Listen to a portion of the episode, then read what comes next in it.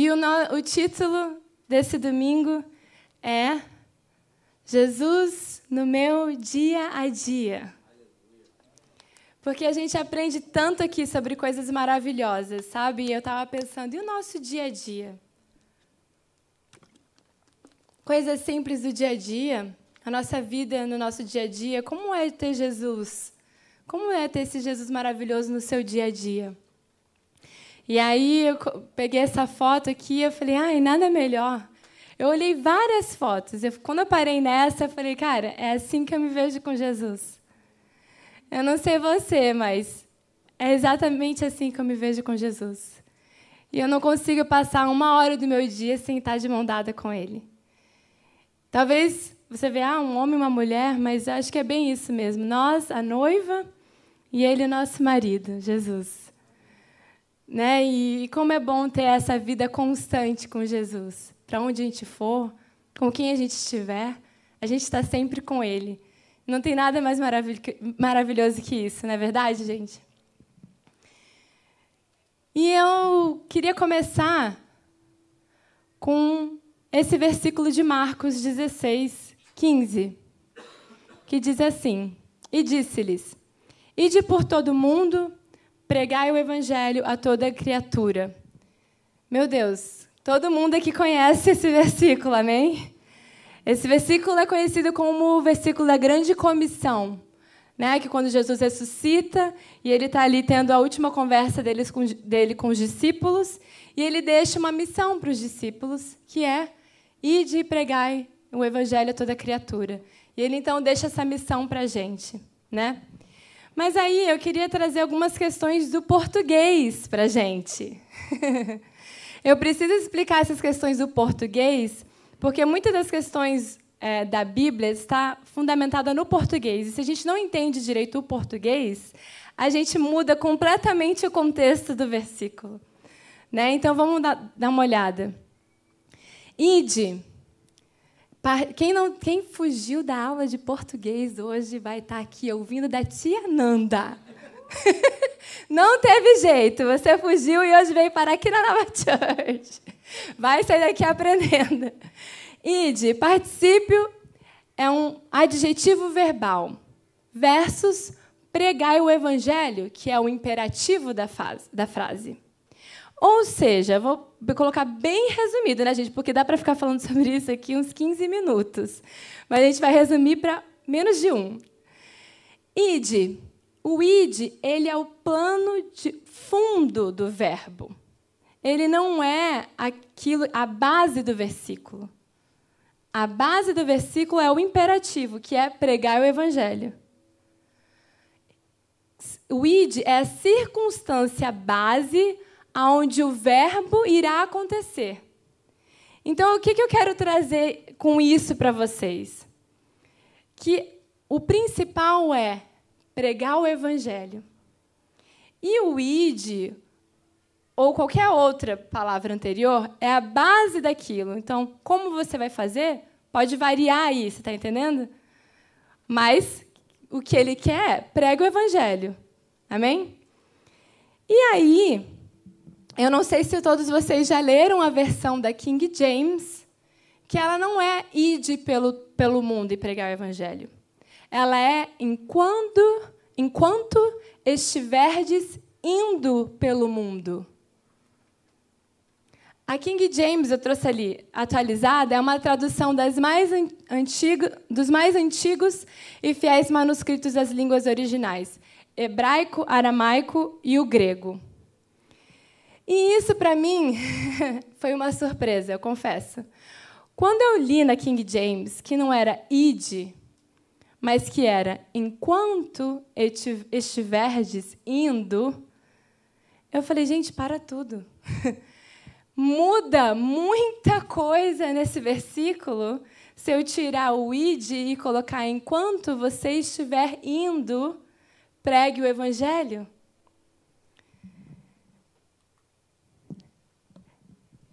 E aí, na versão atualizada, diz: E lhes ordenou: Enquanto estiver dizendo pelo mundo inteiro, proclamai o evangelho a toda criatura. E aí eu queria fazer uma pergunta para vocês, gente. Vocês estão muito calados, gente. Dá um cutucão assim na pessoa do seu lado. Fala, acorda. Com sotaque de goiano, porque é a maioria. Ai, irmão, me ajuda. Ah, foi. Eu queria fazer uma pergunta. Qual é a sensação que vocês tinham quando vocês antes ouviam ide? Ide pelo todo mundo. Qual a sensação que vocês tinham? Ah, não. Papai Noel. E é claro. Não, o que mais? Quando você tinha ide por todo mundo? Ir para África, ir para algum lugar. Eu não sei vocês, gente, mas quando eu lia Ide por todo mundo pregar o evangelho, me dava uma ansiedade. Porque eu pensava assim, meu Deus, eu tenho que parar o que eu estou fazendo, fazer a minha mala e ir para a África anunciar o evangelho. Eu não sei se vocês também, mas eu ficava assim, Fernando, o que você está fazendo, vivendo a sua vida?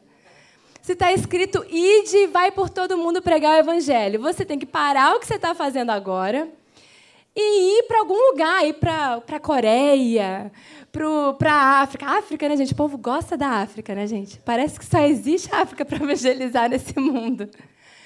E eu, e eu, ficava tipo com uma, uma, ansiedade, assim, sabe? Tipo, meu Deus, o que, que eu estou fazendo? Eu tenho que fazer muito mais. Eu tenho que ir pelo mundo e pregar o evangelho a toda criatura. Eu tenho que parar, largar meu trabalho e fazer missão por todos os países aí.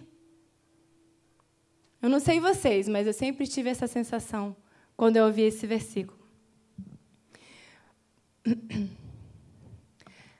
Mas, na verdade, o que Jesus queria dizer, enquanto estiveres indo, o que, que ele quis dizer? Enquanto você vai Enquanto você vai, anuncie o meu evangelho. Enquanto você vai, demonstre o meu amor ao próximo. Enquanto você trabalha, dê o seu melhor. Enquanto você lidera, trate bem os seus liderados. Enquanto você joga, né, o pessoal que joga, que treina, Enquanto você faz isso, seja a luz onde você estiver. Enquanto você dirige, louve. Enquanto você passeia, fala sobre mim. Quando você estiver passeando, falando com pessoas, fala sobre mim com elas. Sabe? Enquanto você viaja, admira a minha beleza. Gente, eu não sei vocês, mas quando eu viajo, assim, a gente geralmente vai visitar lugares bonitos, né? E eu fico assim, uau, pai, como não pensar em você nessa viagem toda? Sabe, poucos são os momentos, na verdade, que eu penso em outras coisas, porque enquanto eu vejo essa criação linda, eu só consigo pensar em você. Enquanto você não faz nada, sinta a minha presença. Sabe, existe uma diferença no nosso dia a dia. Quando você troca o id por enquanto você estiver indo. Enquanto você está fazendo o que você está fazendo, cara, fala de Jesus, mostra o amor, abraça, não dá o troco. Sabe? É isso que Jesus quer dizer para a gente. E aí você faz até assim, ó. Não é verdade? Não se torna bem mais fácil? Não sei vocês, mas eu pensei, ufa, meu Deus, era tão difícil ir de Fernanda. Obrigada por ter me dado essa boa notícia de que agora eu posso, enquanto eu estiver indo, enquanto eu estiver fazendo tudo o que geralmente eu faço, eu posso falar de Jesus, eu posso demonstrar ele de alguma, de alguma forma, eu posso falar dele em algum momento. Gente, porque as coisas de Deus são assim elas são leves, elas são, o peso dele é leve e suave, né? Então as coisas de Jesus são assim. E eu estava pensando, né? Eu estava falando esses dias com o rei que os meninos lançaram o canal deles, né? Vai, continua, aproveita aquela. O e o Carlinhos, os Papai Noéis da Nova Church, lançaram o canal deles, para quem não sabe, no YouTube. E aí eu estava falando com o rei, eu falei, Mo, Cara, eu quero mais é que eles fiquem famosos mesmo. Eu quero mais que tenha muitos inscritos. Porque, cara, um momento ali que eles falem de Jesus, um momento que eles falem de como a vida deles tem sido transformada, um momento que eles falem sobre o teu amor, Pai. Meu Deus, é isso que eu mais quero, sabe? E eu falei para o Reinaldo, falei, cara, é isso que tem que ser o nosso coração, tudo a gente enxergar em como a gente pode exaltar Jesus. Como eu posso fazer da minha vida alguma forma de que ele seja exaltado? Sabe? Então, siga o canal. Qual é? é Clay e Carlos. Carlos e Clay. Segue aí no YouTube, porque vai bombar em nome de Jesus esse canal. E foi muito engraçado, porque eles falaram, pô, um dia eu vou divulgar lá no, no grupo da igreja. Aí eu olhei com uma cara assim. Aí eles, não, não, a gente não vai mais divulgar. Mas você vê como é a graça de Deus, né? Vocês não precisaram nem colocar no, no, no grupo da igreja e eu estou aqui falando. Mas é isso, sabe? A gente tem que, em tudo que a gente fizer no nosso dia a dia, encontrar uma forma de exaltar Ele e de mostrar Jesus para as pessoas. Às vezes, os religiosos, eles não querem que a gente se misture com pessoas que não têm Jesus.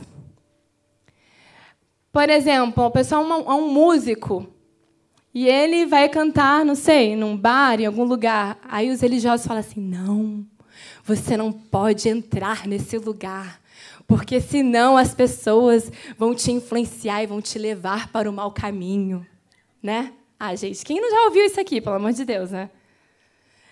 É artista, ator, ah, você não pode trabalhar como ator porque as pessoas vão para o caminho ruim, não sei o quê. Enfim, N outras possibilidades de estar envolvido com pessoas que não conhecem Jesus. E aí os religiosos eles não querem que você se misture com essas pessoas. Mas é onde tem essas pessoas é que eu quero estar. Porque Talvez eu seja a única chance dessa pessoa, eu sou o mais perto que essa pessoa poderia estar de Jesus. Vocês conseguem entender isso? De que muito provável que eu seja a oportunidade que essa pessoa vai chegar mais próxima de estar de Jesus. E eu quero ser essa possibilidade para ela.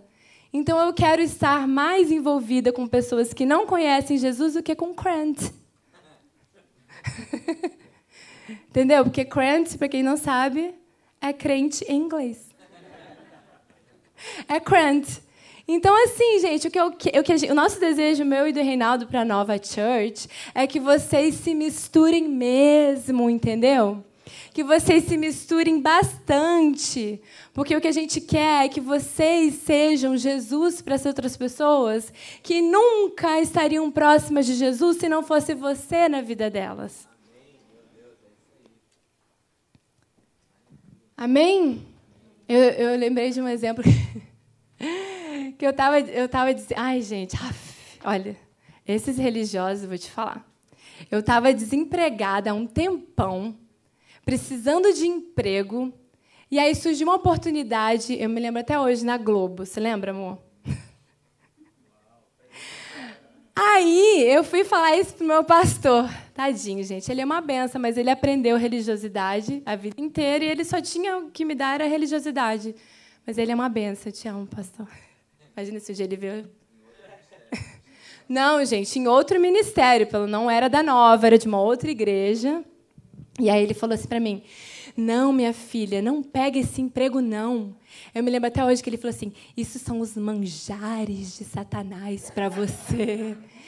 Isso são os manjares do diabo para você, para você comer dos manjares e acabar se perdendo nessa vida de, de globo, de não sei o quê. E aí, mano, no resultado, eu não peguei o emprego, cara. Não peguei o emprego, resultado, fiquei mais um monte de tempo desempregada. Acho que Deus olhou para mim e falou assim: é, agora se vira. Não, acho que Deus não falou isso para mim, mas assim, fiquei um tempo desempregada, perdi uma oportunidade, perdi uma oportunidade de eu ser luz lá. Porque a luz que há em mim é muito mais brilhante do que as trevas. O que há em mim é muito maior do que o que há no mundo. Então eu não me preocupo. Eu sei que eu sou uma pessoa influente e eu vou trazer as pessoas para Jesus. Amém? Se alguém tiver um emprego na Globo, pega, aqui não dá na Globo, né? Que teria que ser o quê? CNN? O que mais? Que, que, que empresa? Qual? Fox, é. Fox. Pegue, tá? Vamos ver. E aí, então, eu trago verdades. Trago verdades. A vida com Jesus é leve. A vida com Jesus é leve e eu preciso trazer essas verdades para vocês.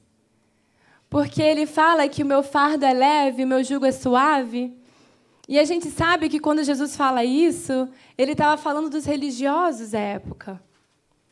Às vezes as pessoas acham que é porque pessoas que estão passando, sei lá, a pessoa está com depressão e aí Jesus falou: meu fardo é leve, meu jugo é suave. Não, no contexto bíblico, ele estava falando sobre os religiosos que colocavam peso, que colocavam coisas que as pessoas não conseguiam segurar, as pessoas se tornavam cansadas e não conseguiam dar conta daquilo.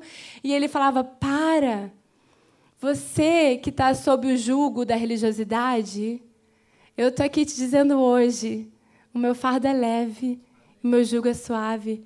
Vinde a mim, todos que estão cansados e sobrecarregados, e eu vos darei descanso. Um dia Jesus disse isso para mim, eu vivia debaixo de uma religiosidade, e um dia Jesus disse isso para mim, porque eu estava cansada, eu estava sobrecarregada. O nosso casamento, que sempre foi uma bênção, estava, meu Deus, porque era cansados nós está, estávamos, sabe? E aí um dia eu ouvi o Espírito Santo falando isso para mim. Você que está cansada sobrecarregada, vinde a mim que eu vos darei descanso. E é isso que Jesus tem para você. Amém? Então o seu dia a dia com Jesus é muito leve e muito prazeroso. Amém? E nós somos as pessoas aí de e nós somos as pessoas que traremos essa boa nova enquanto estivermos indo. Jesus deu a vida por você. Então, viva a vida abundante que ele te deu. É essa boa nova que a gente vai trazer. O Diego comentou com a gente de um sonho que ele teve, e ele falava para a pessoa, ele viu uma pessoa recebendo um monte de coisa da lei, da lei, da lei, e a pessoa começava a ficar depressiva. Num caixa de supermercado, e ele virava para a pessoa e falava: Cara, eu só tenho uma coisa para te falar. O amor de Jesus por você é muito grande. Só tenha essa certeza que Ele te ama muito. E é essa boa notícia que a gente vai trazer para as pessoas. Que o nosso Jesus é leve e que Ele ama muito a gente. Amém? Eu coloquei aqui que o diabo ele não quer que Jesus seja algo leve, amável, amigo e irresistível para você. Você entende que o diabo ele não quer que você veja Jesus dessa forma? Ele quer mais que você veja Jesus, né, como é pregado por aí. Algo difícil, algo que eu nunca vou conseguir alcançar, algo que eu preciso me esforçar muito para ter. Então o diabo ele não quer que na verdade Jesus seja algo muito simples, que o relacionamento com Jesus seja algo leve, que ele seja alguém irresistível para você. Ele nunca vai querer que você tenha isso para você. Mas essa é a verdade. Porque o diabo ele acha que dessa forma você vai acabar não sendo íntimo de Jesus. Você vai ter Jesus ali como alguém que é o rei todo-poderoso e você é um miserável pecador. Então eu não posso me achegar a Jesus tão intimamente. Vocês entendem o que, que o diabo quer fazer? Mas é o que, o que Jesus quer é que tudo isso caia por terra e que você saiba que Ele é o seu amigo, que você pode se achegar a Ele sim, que Ele é irresistível sim, e que você, e Ele quer muito ter intimidade com você. Amém, gente? Amém. Nós temos um dia a dia de filhos apaixonados pelo Pai. E nós não somos mais inconstantes. Presta, atenção nisso, gente. E nós não somos mais inconstantes, porque agora eu sei quem Deus é, quem eu sou para Ele, e que o amor dele não muda. Então, eu estou sempre segura. Vamos ler juntos? Juntos mesmo, essa parte? Juntos mesmo, Cleison, agora. E, e não somos mais inconstantes. Porque agora que eu sei quem Deus é, quem eu sou para Ele, e que o amor dele não muda, então eu estou sempre seguro. Vocês entendem agora que a nossa constância não está no quanto eu amo a Deus, mas no quanto Ele me ama? Porque se eu viver na minha constância, tem dia que eu amo Jesus muito e tem dias que eu acho que Ele me abandonou. Gente, eu vou te falar, essa história de desviado foi uma história que o diabo contou e todo mundo caiu. Porque foi ele que criou essa história de desviado. Porque ele quer que a pessoa ache que depende dela a constância.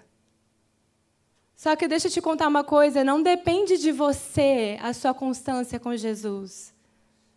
A sua constância com Jesus não está baseada no quanto você faz, no quanto você o ama. A sua constância com Jesus está baseada no amor dele por você, que não muda. Então eu não estou desviado nunca.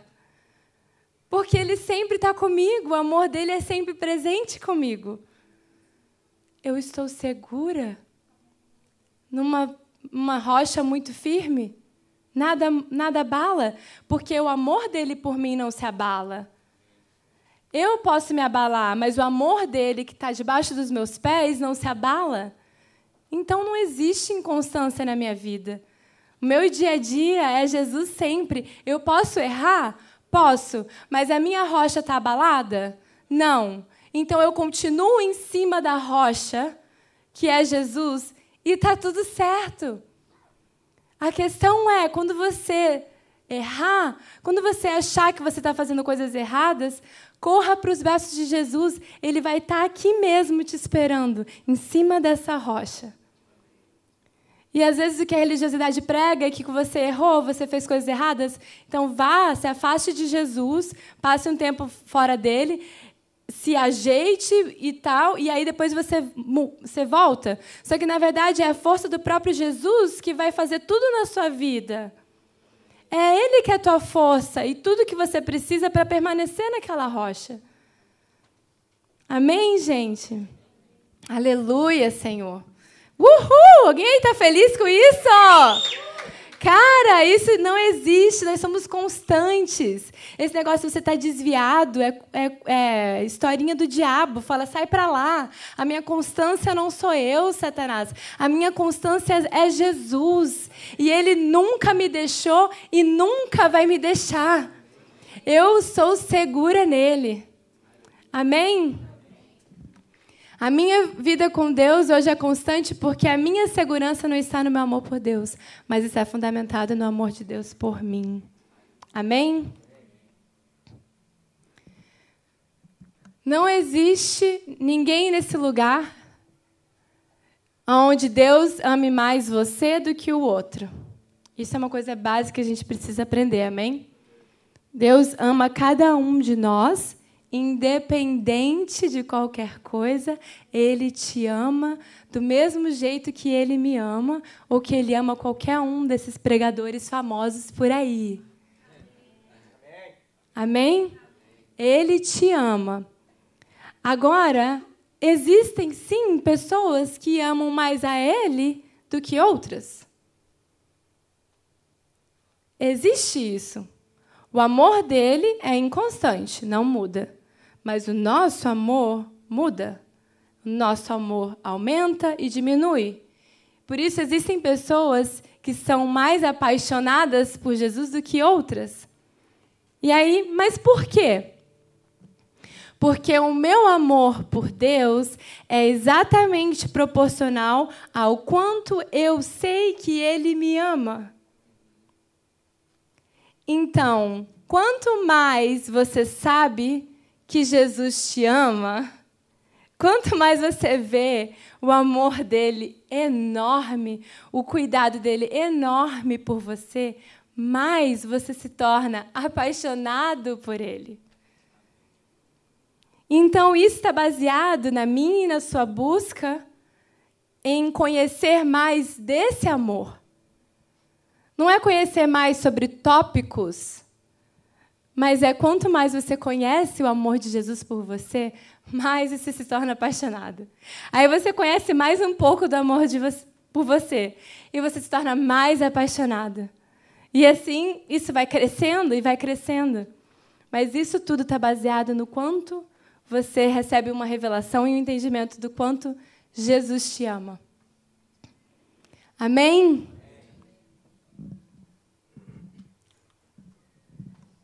Olha só, gente, que lindo! Que lindo! Pois o seu Criador, Isaías 54, 5. Pois o seu Criador é o seu mar Vou falar de novo, gente. Vamos lá, que o pessoal aqui foi até a primeira série. pois o seu Criador é o seu marido. O Senhor dos Exércitos é o seu nome. O Santo de Israel é o seu redentor e ele é chamado o Deus de toda a terra. Aí a gente vai em Oséias 2, 15 e 16. Ali devolverei a ela, a ela as suas vinhas e farei do vale de Açor para quem não sabe, Vale de Açó é preocupação, é tristeza, é depressão. Uma porta de esperança. Ali ela me responderá como nos dias da sua infância, como no dia em que saiu do Egito. Naquele dia, declara o Senhor, você me chamará de meu marido, não mais me chamarás de meu Senhor. Que dia é esse naquele dia? Quem chuta? No dia em que Jesus morreu por nós. Naquele dia você não mais me chamará de Senhor, você me chamará de meu marido. Então a gente precisa entender que Deus não é mais aquele que paga suas contas e resolve os seus problemas. Deus é muito mais do que isso. Você não é mais servo, você agora é filho. Você percebe que antes Deus era aquele que morava fora da tua casa. Agora Deus é aquele que mora na tua cama. Cara, isso é muito profundo. Vocês têm noção do amor de Deus por nós? Quando Ele fala que Ele é o nosso marido, Ele quer sair de fora da tua casa e ele não quer só entrar na tua casa. Ele quer deitar na sua cama. E o que, que é isso? Intimidade. Ele quer ter muita intimidade com você. Porque se ele fala que ele é o seu marido, meu Deus, ele te ama muito. Você sendo aquela pessoa imperfeita? Sim. Você com seus erros? Sim. Ele quer deitar na sua cama contigo e ele quer ter intimidade com você. Esse é o nosso Deus hoje. É um Deus de intimidade, não um Deus longe. Amém? Ele é o seu amigo hoje. O seu dia a dia com ele é de intimidade. Quanta intimidade você tem com o seu namorado, com sua namorada, ou quem não tem namorados com sua mãe, com seu pai, ou com seu marido, com sua esposa? É um grau de intimidade muito grande, certo? E é exatamente isso que ele quer que você viva com ele. Talvez se você fala isso para um religioso, né, que Deus é meu marido, meu Deus. Falta de respeito, minha filha. Mas a verdade é que eu estou olhando para o que a palavra diz, não para o que você me diz. E o que a palavra diz é que ele me vê como a esposa dele. E isso significa que eu tenho muita intimidade com ele, que eu posso falar com ele sobre o que eu quiser, que eu posso falar a hora que eu quiser com ele. Porque com meu marido não estou nem aí se ele está lá ocupado. Às vezes ele fala, amor, não me liga hoje, porque eu estou muito ocupado, não quero nem saber. Se está precisando, eu ligo mesmo. Entendeu? E esse é o nosso pai. Ele. É verdade esse bilhete. E, e é, o nosso pai é assim, ele quer que a gente fale com ele, conte. E ele não quer que a gente fique se fazendo de. Não, conta tudo, fala tudo. Eu não fico me fazendo para o meu marido. Meu marido sabe, infelizmente, exatamente como eu sou. Mas é assim com Deus, ele sabe exatamente como você é. E está tudo bem. Ele te ama mesmo assim, do jeito que você é. Se meu marido, gente, que não é nada perto de um Deus, aquela Me ama do jeito que eu sou. brincadeira, gente. É brincadeira, só para vocês entenderem a colocação. Mas entendeu? Ele que não é um Deus. Ele me aceita e me ama do jeito que eu sou. Como que Deus não vai me amar e me aceitar? Aquele que deu o seu único filho para morrer por mim. É muito amor, gente. Então aceita, receba esse amor em nome de Jesus. Amém? Eclesiastes 2, 10 e 11. E tudo quanto desejaram os meus olhos, Salomão falava. Não lhes neguei, nem privei o meu coração de alegria alguma. Mas o meu coração se alegrou por todo o meu trabalho, e essa foi a minha porção do meu trabalho. E olhei eu para todas as obras que fizeram as minhas mãos, como também para o trabalho que eu, trabalhando, tinha feito. E eis que tudo era vaidade e aflição de espírito, e que proveito nenhum havia debaixo do sol. Você entende que Salomão ele tinha tudo o que ele quisesse? Eu queria que você agora pensasse em qual é o seu sonho. Qual é o seu sonho? Ah, Fernanda, aqui nessa terra? É, aqui nessa terra. Deus quer que você sonhe e Ele quer realizar os seus sonhos. Então eu queria que você parasse por um momentinho agora e pensasse: qual é o meu sonho aqui? O que é que eu sonho para mim? Vocês entendem que Salomão ele tinha tudo que ele sonhou? Isso aí que você pensou, ele tinha a hora que ele quisesse. Ele tinha tudo que ele queria, a hora que ele quisesse. E você entende que ele chegou ao ponto de escrever isso? E tudo quanto desejaram os meus olhos, não lhes neguei nada. Nem privei o meu coração de alegria alguma. Tudo que Salomão quis, ele teve. E quando ele conquistou tudo que ele teve, o que, que aconteceu? Ele percebeu que tudo era vaidade e aflição de espírito. Em algumas versões fala era como correr atrás do vento. E que proveito nenhum havia nisso. Vocês entendem que Salomão, ele conheceu um Deus sem Cristo. Salomão conheceu um Deus sem Jesus. Então, quando ele fala isso, ele não tinha esperança nenhuma. Ele percebeu que tudo que ele fazia, tudo que ele conquistou, era vaidade. E ele não tinha um Jesus para suprir aquele vazio que ele tinha.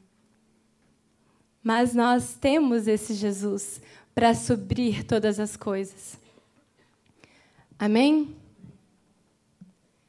A gente precisa entender o que Cristo fez, como ele transformou uma vida de vaidade em uma vida com propósito, uma vida com esperança, uma vida completa, onde você não sente mais esse vazio.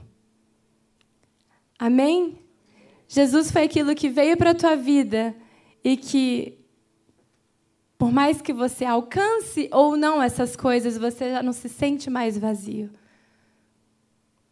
E isso muda tudo no nosso dia a dia. Amém? Então repare, você pode ter tudo o que os seus olhos desejam e tudo o que o seu coração pede, mas sem Cristo, tudo é vaidade.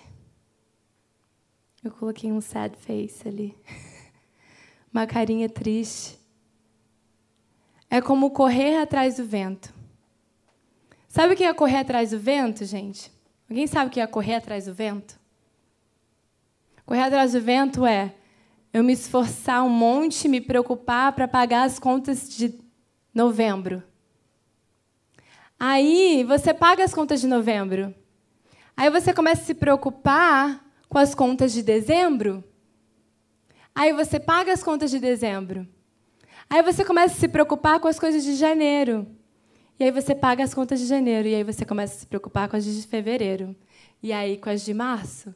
E aí com as de abril, maio, junho, julho. Vocês estão entendendo, gente? Correr atrás do vento é isso. É você tentar se satisfazer em coisas que nunca vai ter fim. É a sua, a sua mente, seu coração estarem voltados para coisas que nunca vai ter um fim.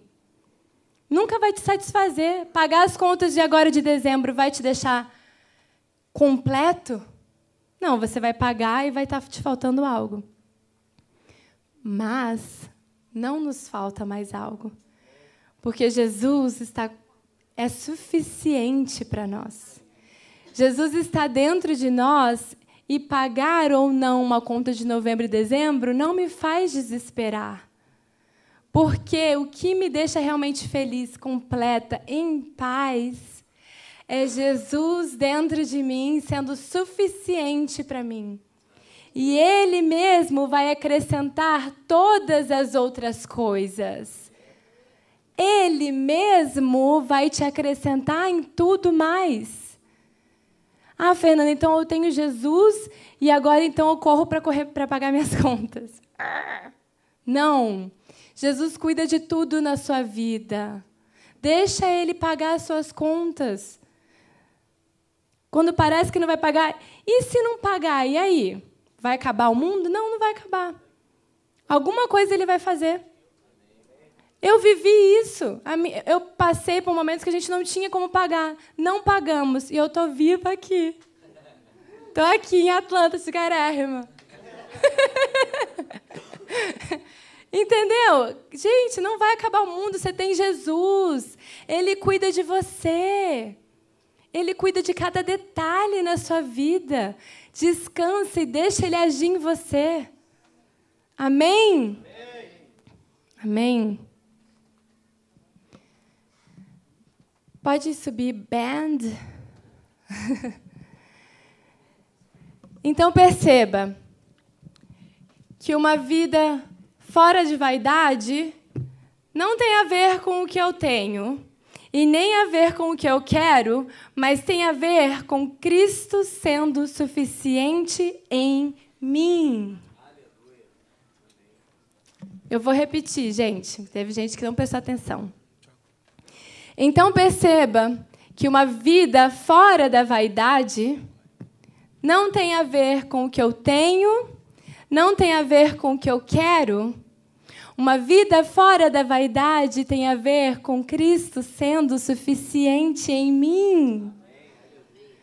Quando Cristo é suficiente em mim, nada mais é vaidade.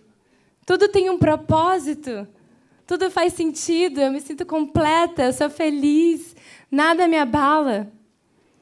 E sabe, algumas pessoas colocam é, outras pessoas, muitas vezes, como fundamento da vida. Se essa pessoa me deixar, ou se acontecer alguma coisa com essa pessoa, meu Deus, meu mundo desaba. E a gente precisa aprender Cristo ser suficiente não são só coisas. Cristo ser suficiente são pessoas, é ele sendo a única pessoa para você, é ele sendo o centro da sua vida também. Tem gente que termina relacionamentos e pensa: "Meu Deus, meu mundo acabou". Entra em depressão, quer se matar Não. Quando ele fala de Cristo ser suficiente para você, ele diz isso em todas as áreas da sua vida. Eu amo muito meu marido. Hoje eu te peguei para Cristo, hein? Eu amo muito meu marido, mas cara, se ele me, se um dia, enfim, claro que não vai acontecer. Mas se um dia alguma coisa acontecesse, eu ia sofrer, ia. Ia ficar muito triste, ia. Mas, cara, primeiro lugar na minha vida é Cristo. Eu consigo viver sem Ele, mas eu não consigo viver sem Jesus. Pode me tirar tudo, mas não me tira Jesus. Eu já falei isso várias vezes, mas eu vou falar mais uma vez. Quando a gente veio pra cá, a gente começou a ter muito mais coisas materiais do que a gente tinha lá no Brasil. E a saudade que eu tinha de estar tá recebendo uma palavra assim, como nós estamos hoje, era tão grande que eu falei, cara, eu abro mão sem pensar duas vezes de ter um ótimo carro, uma linda TV, lugares bonitos. Eu abro mão de tudo isso para a minha vida com Jesus estar tá aquecida. Porque quando a nossa vida com Jesus está aquecida, as outras coisas são outras coisas são acréscimos. E o meu desejo é que para você, Jesus também seja isso. Em todas as áreas da sua vida: relacionamento, financeiro, profissional. Você pode não ter chegado ainda no que você queria ser profissionalmente. Mas, cara, você tem Jesus. Você tem tudo. Deixa ele te surpreender. Deixa ele te levar a lugares mais altos. Descansa nele. Quando Jesus fala, Eu sou a tua rocha, é porque é uma rocha segura. Você não tem com que se preocupar. Fica nessa rocha que vai dar tudo certo. Ter um dia a dia com Cristo sendo suficiente é ter uma vida plena onde nada mais me falta. Onde eu tenho tudo e tudo o que eu quero é Ele. Cara, você nasceu para isso. Você nasceu para Jesus. Você é a noiva amada dele. Se tem uma coisa que você nasceu para ser, é ser casado com Jesus. E isso tem que ser algo pleno na sua vida. O restante são acréscimos. Então eu queria te convidar a escolher fazer do seu dia a dia um lugar de intimidade com Jesus. Onde ele é o centro. E você nunca mais vai querer sair desse lugar. Eu tenho um amém para isso? Escolha o lugar aonde Jesus é o centro. E nada mais na sua vida vai te abalar. Se você colocar outras coisas no centro da tua vida, você vai viver em abalo em abalo. Porque o mundo jaz do maligno.